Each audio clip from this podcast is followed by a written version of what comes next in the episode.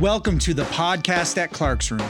The podcast is the unedited, unfiltered version of me. They are short snippets of my thoughts on education, technology, and leadership. Welcome to episode 21, the podcast at Clark's Room. I wanted to spend a little bit of time talking about a topic that has popped up at my school, and I know it's popped up at other schools.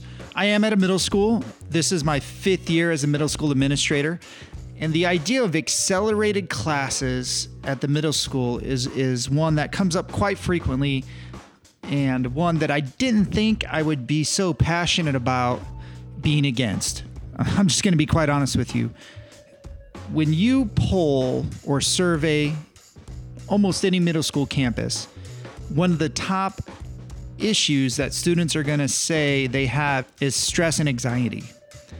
Now, I'm not saying that stress and anxiety comes all from school. It definitely doesn't. There are some students whose parents want them to have not only straight A's, but perfect 100% scores on everything. There are some students that are in 18 different sports and go to 42 practices a week.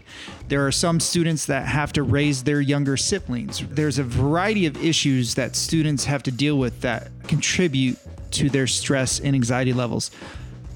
Also, middle school is not a very fun time for most students. You're not a little kid, you're not a high schooler, you're kind of in between. You feel weird, your body's weird, everything is awkward. Academically, though, there's a lot of pressure on schools to provide accelerated classes in order for students in the eighth grade to be in classes that will then pull them into high school classes that are accelerated honors, AP, IB, track, whatever you want to say.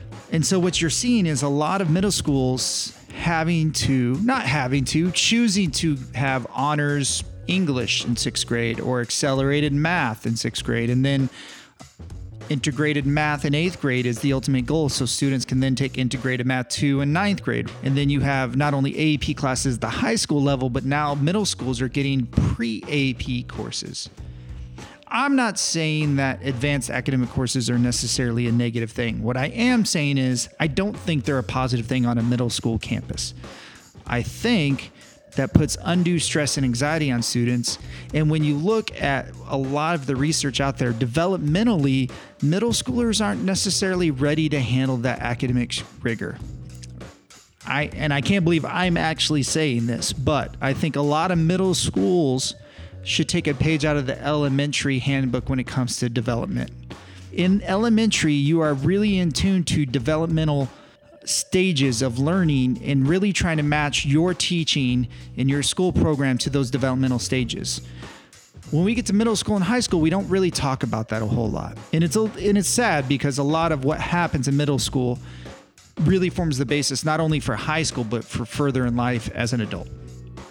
I don't I don't believe I'm going to change anyone's mind and I don't necessarily think that's what this is about. I just wanted to put it out there that accelerating at the middle school level I, I don't see the purpose in it.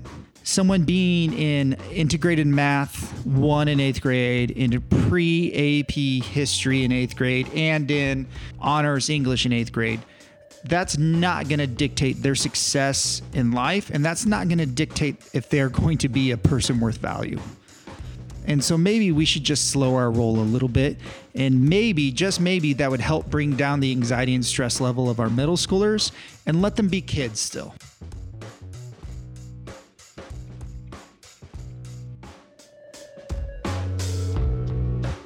Thank you for listening to the podcast at Clark's Room.